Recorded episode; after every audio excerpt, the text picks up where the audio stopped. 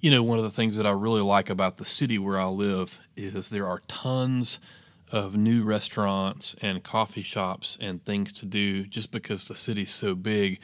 It seems like you can visit a new restaurant or a new coffee shop or something like that um, every week and never run out of new places to go to. There's always uh, there's always something cool to do, and um, as I was thinking this morning, I feel like the Bible and reading the Bible is the same way in a sense because you can read it for years, um, year after year, and still find new things that you've never seen before and things that'll just be of benefit to you and inspire you.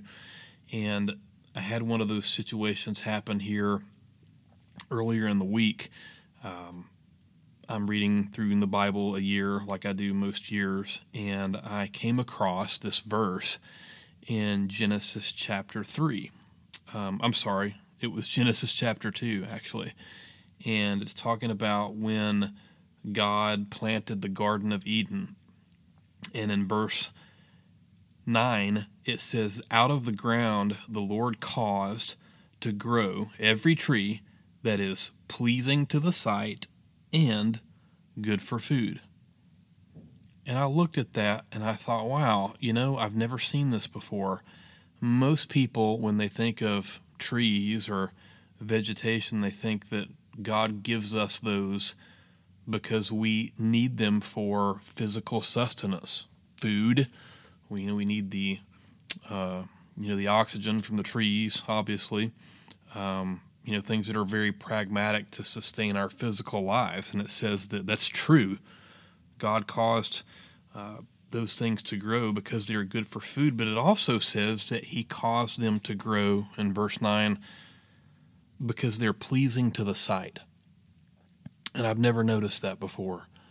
I never noticed that it seems like the writer of genesis is putting equal importance on beauty as he does physical sustenance.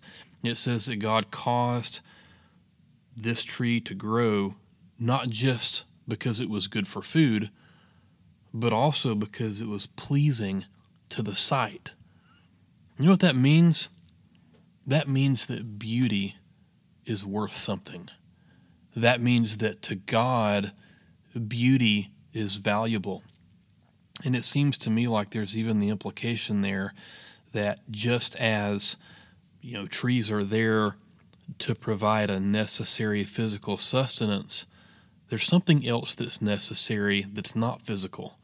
It's spiritual. It's aesthetic. It's beauty. It's the beauty of seeing a tree. It's the beauty of God's creation. And I guess it kind of reminded me of a few things. I know when one point Jesus said that man doesn't live by bread alone, but he lives by other things for example, every word that comes from the mouth of God. So, you know, the things that we need, many of them are physical. But there are things in life that we need as well that are not physical, they're spiritual. Beauty is one of those things. One of my favorite figures from American history is a guy named John Muir. Uh, you'll be familiar with John Muir because he was one of the people who was instrumental in the founding of our national park system. He was also the president of the Sierra Club, which was originally a conservationist organization. And he has a quote um, that, uh, you know, really took hold of me quite some time ago. And, and I remember Muir saying, Everyone needs beauty as well as bread. And that's what he found when he was in the Sierras. And that's what he found when he was in the Yosemite and in all of his travels and sharing with the rest of the country the beauties of America's, what would become America's national park system. Um, and that's what he taught us. And I think that for me, one of the things that I've missed in uh, growing up in evangelical Christian churches um, evangelical Christian churches have done such a good job at uh, really trumpeting the value of God's providence and uh, you know things that, that we need, and um, I really appreciate that. But one of the things that I think that we kind of missed, and I don't know if this was intentional or not, but I think sometimes we just miss how important beauty is, how important wonder is, and how important mystery is.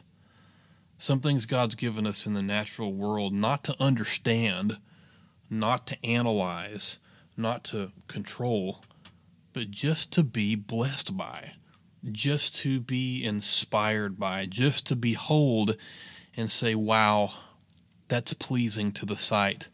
And that does something for my soul that nothing else can do.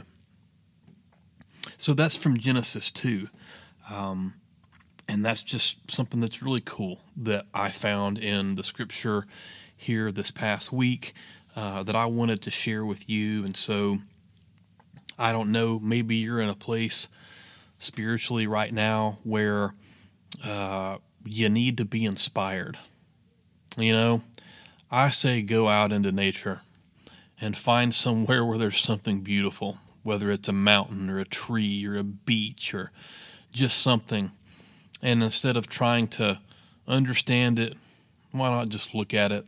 Why not enjoy it and see if God does something in your soul that maybe couldn't be done by theology or a church group or something else? Because He gave us those things not just because they're good for food, but because they are pleasing to the sight and because beauty is important. And as John Muir said, everyone needs beauty as well as bread. God bless you tonight.